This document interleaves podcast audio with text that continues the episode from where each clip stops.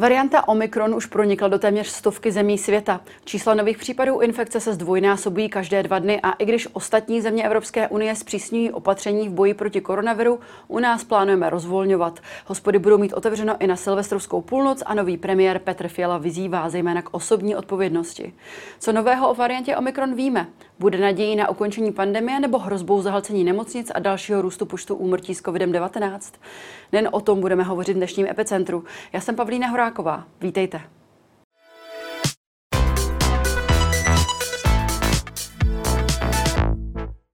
Na dálku jsme dnes ve spojení s evolučním virologem Jiřím Černým. Dobrý den. Dobrý den. V neděli přibylo v Česku 3740 prokázaných případů, což je tedy nejméně za neděli od 7. listopadu a pandemie u nás již eh, několik dnů, respektive přes dva týdny zpomaluje. Eh, v Česku bylo zatím registrováno 10 případů infekcí varianty Omikron, ale mezi oborová skupina MESES eh, ve svém stanovisku varuje, že ta skutečná incidence by mohla být až v řádu stovek a nelze vyloučit i nízké tisíce. Jak situaci v Česku vnímáte vy? Eh, tak eh, situace v Česku, co se týče eh, toho množství nakažených, nakažených lidí, kteří se každý den nakazí nově, anebo jsou nově vlastně jako objevení ty nové nákazy, tak ta se zlepšuje. Čistě teoreticky to může znamenat, že se zlepšuje i celková situace. Nicméně, jak jste před chviličkou říkala, je tady riziko toho, že se nám tady šíří Omikron, že ta varianta Omikron se tady zatím šíří skrytě a podle všech epidemiologických modelů, tak vlastně by už někdy v lednu příštího roku se měla stát tou dominantní variantou. Ve světě vidíme, že ta varianta Omikron se šíří velmi agresivně, že pravděpodobně velmi rychle vytlačí všechny ostatní varianty, které tady zatím máme. Tohle to se pravděpodobně stane i u nás a bude záležet velmi na tom, jak moc ta varianta Omikron bude nebezpečná, co se týče klinických příznaků pro dané jedince. Nicméně musíme si uvědomit, že i kdyby ta varianta Omikron eh, byla třeba o trošičku lepší než varianta Delta, nicméně těch nakažených by bylo výrazně víc, eh, tak pořád bohužel je to špatná zpráva. Mm-hmm. Já jsem právě zaznamenala i názory na to, že ta, to stávající zpomalení epidemie může právě signalizovat fakt, že jedna mutace přebírá vládu od té druhé a o to tvrdší, ale potom bude to lednové prozření. Vnímáte to také tak? Já si myslím, že tohle není úplně ta situace, eh, protože vlastně eh, současné testy, ty, které se používají, tak sice měly a nějakou chvíli s Omikronem problémy ho mhm. správně detekovat a správně určit, nicméně tady tohle to už bylo překonáno. Eh, to znamená, že my vidíme vlastně celkové množství těch nově nakažených jedinců. Nicméně PCR testy sami o sobě určí pouze, že ten jedinec je nakažený SARS-CoV 2, nicméně neumí většinou přesně určit, zjistit, která to je varianta. Na to právě je nutné dělat ty diskriminační PCR testy, které mohou hodně napovědět, nicméně to konečné slovo má vlastně až sekvenování uh, RNA uh, těch virů od vybraných jedinců. Mm-hmm. Co nového jsme se tady o variantě Omikron dozvěděli? Uh, dal by se najít něco, co vás, řekněme, překvapilo? Uh, tak mě, já nechci říkat překvapilo, ale uh, No asi ano, překvapilo bude nejlepší slovo, nechci říkat šokovalo, ale velmi mě překvapilo to, jak agresivně se tady tahle ta varianta šíří, jak rychle se šíří. Ona je vůči deltě skutečně velmi, eh, velmi eh, rychlejší, než byla Delta. Eh, my jsme viděli, že vlastně ten původní kmen SARS-CoV-2, který se objevil zhruba před těma dvěmi lety ve Wuhanu, tak byl schopen nakazit jeden nakažený člověk zhruba tři, tři a půl další, podle toho, co se ukázalo na základě epidemiologických studií. Delta už byla, nebo alfa už byla zhruba dvakrát tolik, delta byla ještě víc než alfa a tady to je ještě výrazně výrazně víc, než je delta. To znamená, že my se tady dostáváme na vysoké násobky toho původního čísla, což už je skutečně velmi, velmi, velmi nakažlivý virus.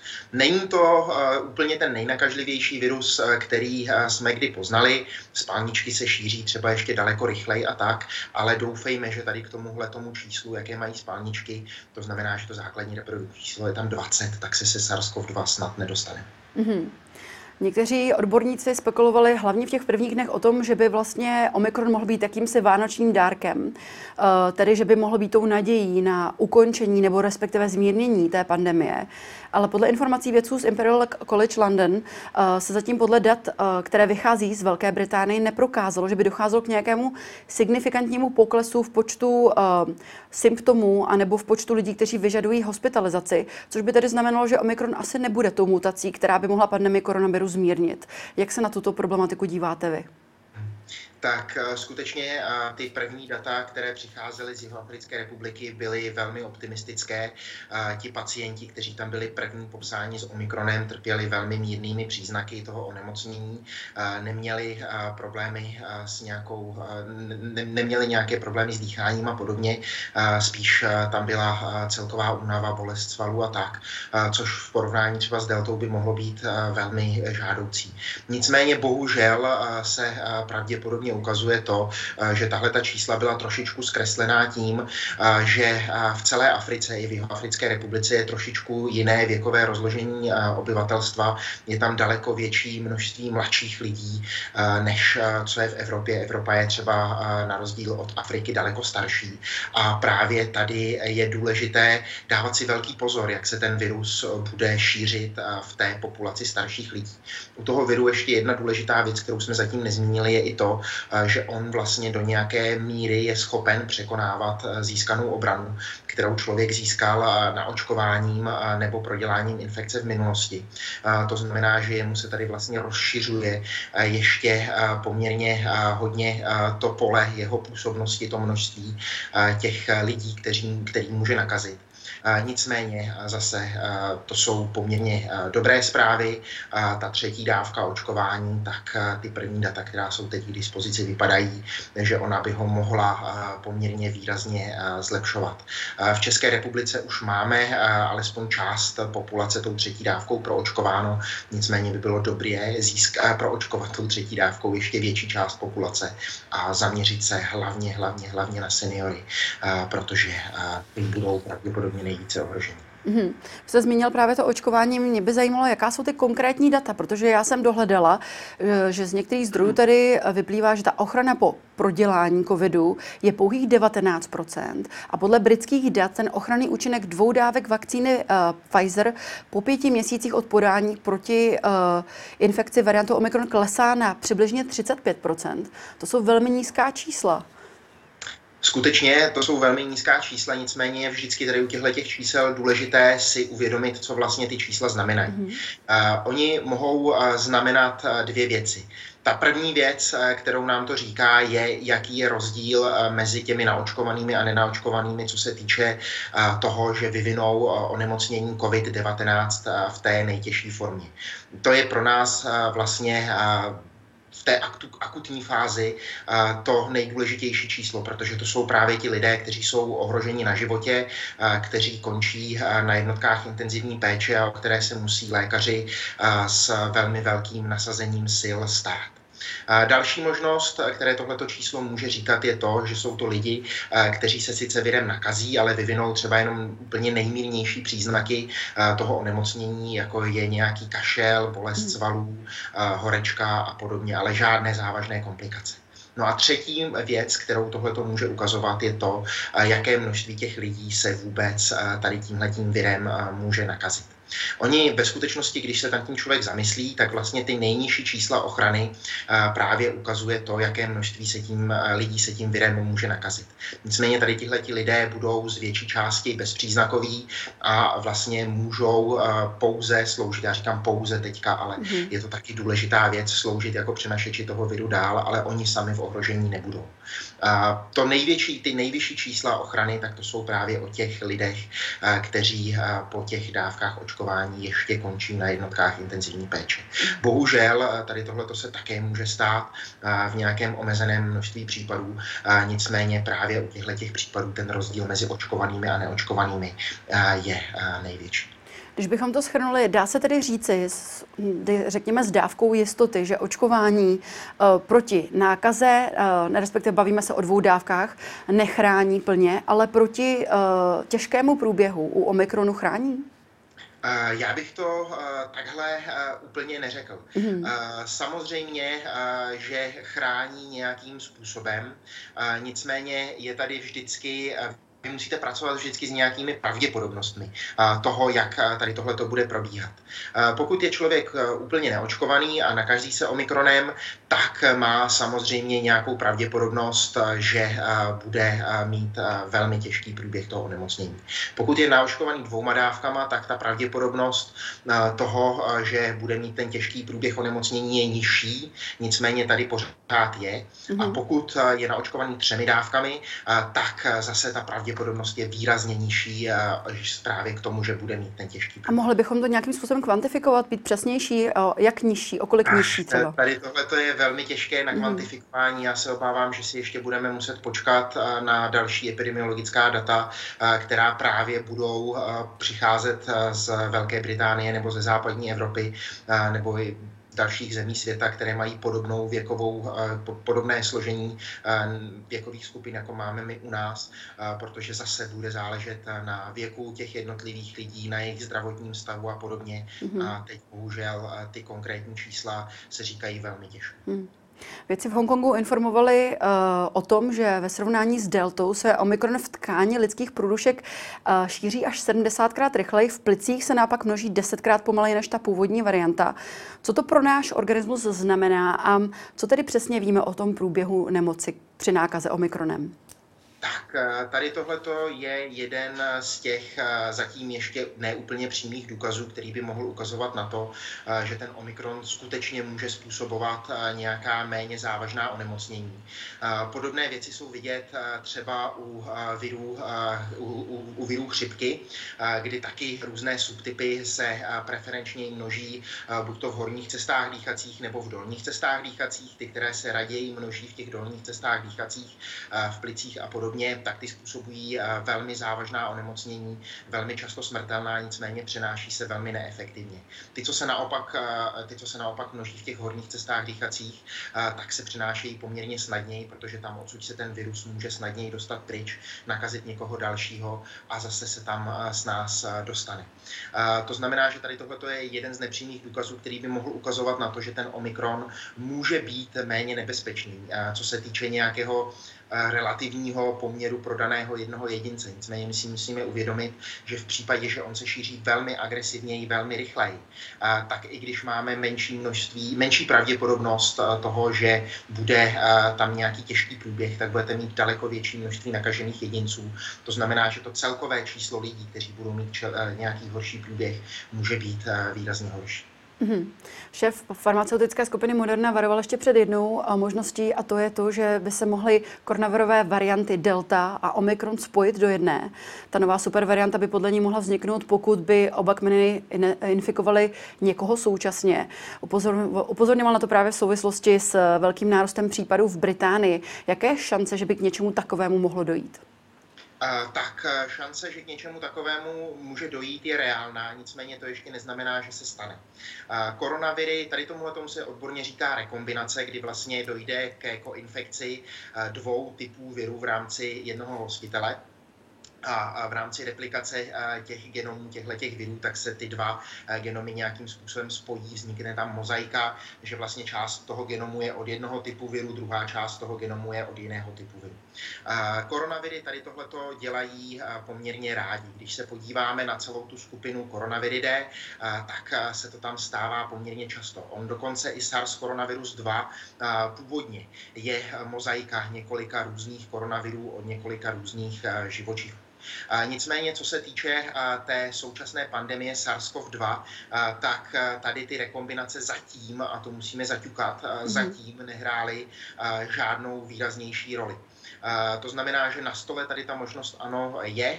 Historicky v evoluci SARS koronaviru 2 tak hrála roli, nicméně během těch posledních dvou let se neobjevovala některá velmi efektivně. Mm-hmm. Jak dlouho by takový proces trval? Protože jenom vznik Omikronu eh, se vědci domnívají, že, se, že nastal u jedince, který byl nějakým způsobem imunitně eh, oslaben, pravděpodobně pacient s HIV virem, kdy ten vir měl opravdu dlouhodobě možnost mutovat a měnit se. Tak jak dlouho by trval ten eh, proces rekombinace a jaká je vůbec šance nebo pravděpodobnost, že se člověk nakazí dvěma variantami viru najednou? Tak eh, tady tenhle ten proces té rekombinace, tak eh, ten by eh, proběhl víceméně, nebo může proběhnout v víceméně v řádu jako minut nebo vteřin, mm-hmm. co se týče eh, právě eh, replikace toho viru v té, v té jedné buňce. Jo, nicméně je otázka, jestli se to skutečně stane. Tady tohle je víceméně podobné, já si teďka dovolím takovou odbočku, jak rychle trvá jako vyhubení života na Zemi po nárazu meteoritem. Jo, je to okamžitá záležitost, nicméně ta pravděpodobnost, že k něčemu takovému dojde, je poměrně malá. Stejná vlastně záležitost je i ta rekombinace toho viru v té jedné hostitelské buňce. V případě, že se tam dva viry sejdou a v případě, že k tomu dojde, tak to je vlastně okamžitá záležitost. Nicméně ta pravděpodobnost, že k tomuhle tomu dojde, je poměrně malá. Musel by skutečně tady být pacient, eh, který bude infikovaný eh, oběma dvěma eh, typy toho viru, těma původníma rodičovskými, mm. v tomhle případě teda deltou i omikronem a muselo by ještě dojít k efektu té rekombinace. S tím, jak raketově se tady omikron šíří a kolik tady bylo původně pacientů, kteří byli vlastně tou deltou, nebo kteří pořád ještě jsou tou deltou infikování, tak ta pravděpodobnost může být reálná. Ano, nicméně přesněji vyčíslit je velmi náročné a skutečně by to chtělo velmi sofistikované nějaké pravděpodobnostní epidemiologické výpočty, aby jsme tady k tomuhle tomu došli. Jestliže se zeptám úplně laicky, řekněme, že jsem momentálně COVID pozitivní, mám pravděpodobně variantu tedy Delta, protože to je nejvíce rozšířená v České republice, tak eh, pokud se dostanu do kontaktu s člověkem, který je nakažen omikronem, eh, hraje tam nějakou roli to, že už v sobě jednu variantu mám, nebo tomu viru je to úplně jedno samozřejmě a spíše možná vy, uh, ocení to, že můj uh, imunitní systém je teď svým způsobem diskriminován, takže právě mě o to více může ještě nakazit. Jak to přesně funguje mezi těmi viry? Tak eh, za úplně, optimálního, za úplně optimální situace vy byste se jako člověk, který je teď třeba nakažený variantou Delta, neměli s člověkem, který je nakažený variantou Omikron vůbec potkat. Protože kdybyste to oba o sobě věděli, tak byste měli být oba v izolaci, abyste ten virus dál nešířili. Nicméně skutečně se může stát a víme, že se to zhusta stává, že velké množství lidí prostě tady tímhle tím sítem bohužel propadne a v té izolaci nejsou, protože sami to třeba nemusí vědět, ani hygiena to o nich nemusí vědět, že, že, že, že měli třeba nějaký rizikový kontakt a že můžou být potenciálně infekční. Pak skutečně k tomu, že se potkáte s někým nakaženým jinou variantou, může dojít. Může vás ten člověk i nějakým způsobem nakazit. A teďka je otázka, v jaké fázi té infekce vy jste. V případě, že vy už jste vlastně v nějaké pokročilejší fázi té infekce, kdy už si vaše tělo uvědomuje, že je nějakým, nějakým virem nakaženo, tak ono se aktivně brání. Brání se na mnoha různých, na mnoha různých frontách. Ze začátku se brání aktivací nějaké nespecifické imunity, kdy vlastně buňky signalizují pozor, pozor, něco se tady děje, ale ještě úplně ten imunitní systém neví, co přesně se děje. No a zhruba po 14 dnech té infekce už vlastně i ta adaptivní imunita rozpozná, že tam je nějaký patogen, přesně se na něj vycvičí a začne produkovat velké množství protilátek a specifických buněk, eh, které jsou schopny tady s tímhletím patogenem pracovat. To znamená, že v případě, když vy eh, se s tím nakaženým potkáte v téhle fázi už někdy jakoby ke konci té vaší infekce, tak to riziko eh, toho, že se nakazíte tím druhým kmenem, druhým kmenem viru, tak je poměrně nízké. V případě, že se potkáte někdy ze začátku, ještě předtím, než si ten váš organismus je vůbec schopen uvědomit, že v něm dochází k nějaké infekci virové, tak tady ta jistá pravděpodobnost je. Nicméně Zase nedokážu to úplně přesně kvantifikovat, abych vám řekl, že to je jedna ku tisíci nebo podobně. Mm-hmm. Když si vezmete, jaká je pravděpodobnost, že se nakazíte po druhé, tuhle tu pravděpodobnost vlastně si umocníte na druhou, tak to je pravděpodobnost toho, že se nakazíte po druhé. Mm-hmm. Jo? Takže ta pravděpodobnost je zase výrazně menší, než že se nakazíte jednou. Mm-hmm. Generální... Ale pardon, ano, ještě jenom, určitě. Ano, eh, roste, roste ta pravděpodobnost samozřejmě uh, s množstvím infikovaných lidí v té uh, dané populaci. Proto je důležité do, rozhodně, uh, předpokládám, dodržovat uh, ta, uh, ta pandemická opatření, protipandemická opatření. Určitě tohle je základ právě proto, aby jsme snižovali to množství těch infikovaných a infekčních lidí, kteří tady mezi námi jsou a tím pádem zabraňovali i takovýmhle nepříjemným záležitostem, jako je vznik nových variant díky téhle rekombinaci, jako je vznik nových variant díky tomu, že ten virus nakazí někoho, ve kterém ta nová mutace vznikne. Tady jsou, přesně jak jste před chviličkou říkala, v největším ohrožení nebo největším rizikem lidé, lidé, kteří mají oslabenou imunitu a u kterých ta infekce eh, neprobíhá velmi rychle, jako probíhá u nás všech, eh, kdy vlastně eh, zhruba za 14 dní jsme v pořádku a, a virus je pryč. Tady u těchto těch lidí ta infekce může probíhat týdny a měsíce a díky tomu má právě ten virus velký prostor a mnoho času na to, aby zkoušel nejrůznější mutace a vybíral si tu jednu, která bude právě pro něj nejlepší. Hmm. Generální ředitel Světové zdravotnické organizace varoval před právě bagatelizací varianty koronaviru Omikron. A podle jeho slov by mohlo dojít k zahlcení zdravotnických, zdravotnických systémů. Je tato hrozba reálná i pro nás tady v, Česka, v Česku? Tak ta hrozba samozřejmě reálná je. My už jsme o tom mluvili před chviličkou. Tady je vždycky důležité uvědomit si to finální číslo lidí, kteří se nakazí a budou mít nějaký závažný průběh.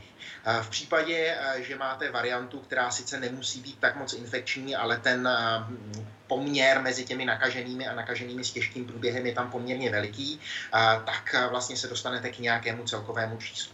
A teď si vemte, že máte variantu, která bude, a řekněme, že to je jedna pro nás. Mhm. A teď si vemte variantu, která bude pětkrát víc nakažlivá, a dvakrát méně způsobovat závažné průběhy. Ale vy pořád máte dva a půlkrát víc lidí, tady tohleto, když si spočítáte, kteří vlastně budou tu intenzivní péči potřebovat.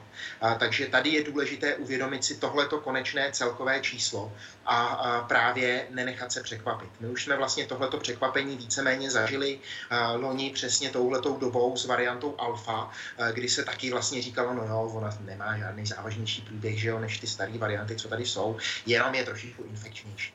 No a hmm. právě přesně jsme to viděli, jakým způsobem se to odrazilo v těch dvou velkých epidemických vlnách, které jsme tady měli potom na začátku toho letošního roku 2021. Mm-hmm. My už teď víme, že žádné z monoklonálních protilátek, které v současné době v, máme k dispozici v Česku, tak nejsou proti variantě Omikron účinné. Um, jaké jsou tedy možnosti léčby? Tak možnosti léčby můžou být různé. Můžeme používat ty úplně nejjednodušší možnosti léčby, které se používaly ze začátku proti té infekci. Vlastně už jenom samotné dodávání kyslíku v nějaké větší koncentraci je svým způsobem jistá léčba. Jsou tady jednotlivé inhibitory replikace toho viru SARS-CoV-2, které jsou pardon, v různých fázích vývoje a v různých fázích schvalování toho, jestli mohou být používány jako léčiva nebo ne, což je vlastně taky důležité si uvědomit.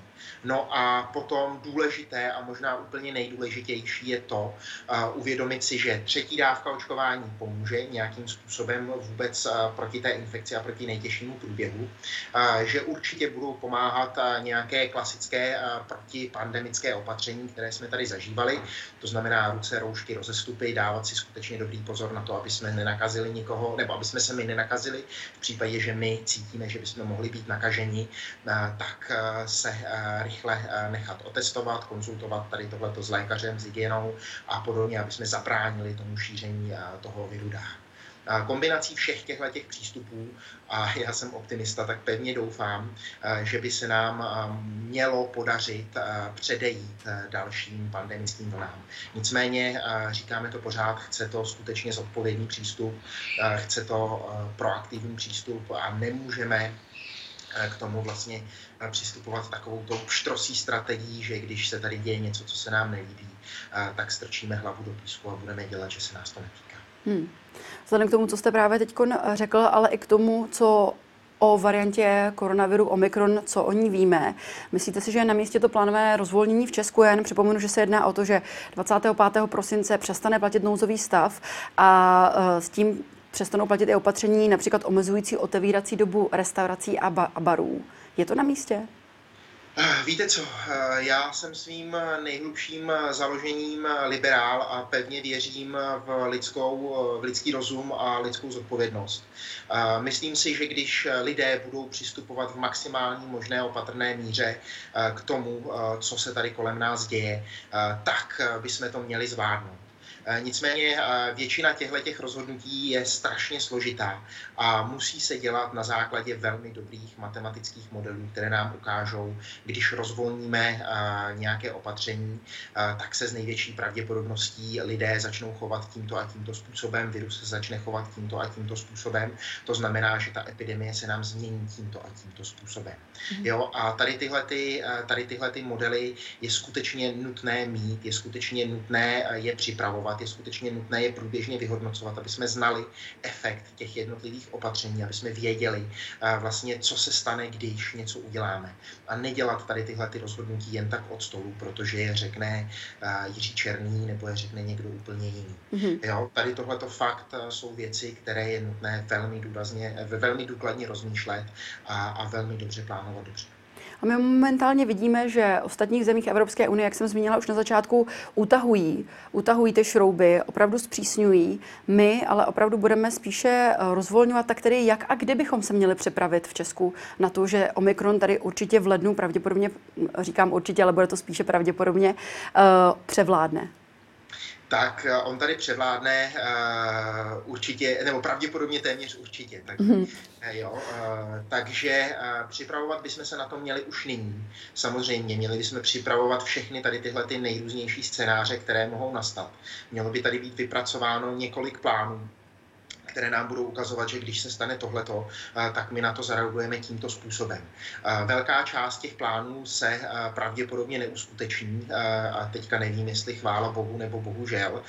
Ta práce ale nebude zbytečná na těchto těch přípravách, protože my, když ji neuděláme, tak se stane to, že můžeme být zaskočeni. Je lepší připravovat se velmi důkladně, připravovat se už teď, mít připravený dopředu tady tyhle ty plány o tom, co se může dít.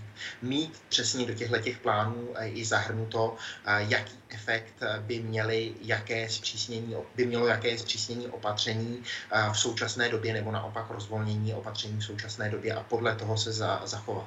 Vybrat na základě tady těchto těch predikcí ten model, který bychom chtěli sledovat, tu křivku, kterou bychom chtěli sledovat, kde samozřejmě se musí zhodnotit zátěž nemocnic, kde se musí zhodnotit ekonomické škody, kde se musí zhodnotit škody na psychickém zdraví, nás všech a podobné záležitosti a na základě tohohle toho se rozhodnu. Takže tomu dobře rozumím, tak uh, tomu, aby tady převládl Omikron, se nijak zabránit nedá. My spíše budeme reagovat, než bychom zavedli nějaká opatření, která by tomu mohla zabránit. Tomu, tomu rozšíření my zabránit nemůžeme. Uh, tomu úplnému rozšíření zabránit my nemůžeme. Otázkou je, kdy se to stane a jaký to bude mít dopad. Mm-hmm. Jo, tady tohle je ta věc, o kterou se tady teď hraje, jak velká bude ta vlna, kolik pacientů to omlouvám se semele mm-hmm. a jakým způsobem za to zaplatíme, co se týká škod na životech, na zdraví, na ekonomických ztrátách a podobně. Mm-hmm. Vy o koronaviru a vůbec jeho mutacích hovoříte v médiích už téměř dva roky. Je něco, na co se vás doteď ještě nikdo nezeptal, co si myslíte, že by mělo zaznít? Ne, bohužel eh, nic eh, takového mě nenapadá. Člověk eh, je vlastně vždy připraven nebo překvapen z toho, co nového si na něj koronavirus vymyslí. Když vlastně to teďka takhle zmiňuji, tak je tady jedna důležitá otázka a to je ta, kdy a jestli vůbec si SARS koronavirus 2 vyvine schopnost, aby v nějaké větší míře infikoval důležité druhy zvířat, pro nás důležité druhy hmm. zvířat. My víme, že je schopen infikovat některé šelmy, psy, kočky v omezené míře, velké kočky, jako jsou lvy, tygři, sněžní levharti a podobně v poměrně velké míře, norky, fretky a tak dál. V nedávné době se ukázalo, že vlastně ve Spojených státech je schopen infikovat jeden druh jelenů, který tam žije, jelen si bylo zase. No a je otázka, jestli si třeba nevyvine schopnost infikovat nějaké důležité hospodářské druhy zvířat, jako je třeba hovězí dobytek, prasata a podobně, kdyby ke všem tady těmhle těm nepříjemnostem, které jsou s tou pandemí spojeny, vlastně přibyla ještě další, že bychom tady měli ohromné ekonomické škody, co se týče ztrát právě na zemědělské produkci, které by třeba, nedej bože, mohly vést až k tomu, že tady budou nedostatek těch hmm. jednotlivých živočišných produktů a podobně. To nebezpečí tady spočívá hlavně v těch ekonomických problémech, které by to mohlo způsobit, anebo eh, se tam jedná i o možnost, že by mohlo zmutovat ještě s nějakým zvláštním způsobem právě eh, ve zvířeti a potom opět přeskočit na člověka? Tak eh, tady tohle to jsou eh, obě eh, ty nebezpečí.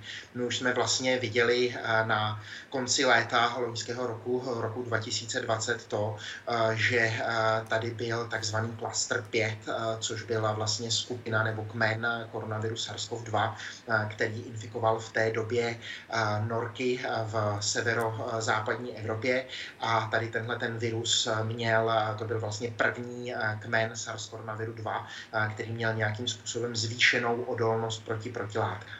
Mm-hmm. Tady tenhle ten virus eh, se, eh, nebo tuhle tu variantu toho SARS koronaviru 2 eh, se podařilo nějakým způsobem úplně eradikovat. Ona se nerozšířila dál do populace, nicméně vidíme, že tady tohleto riziko funguje dál i z tady, těchhletěch, z tady tohohletoho hlediska.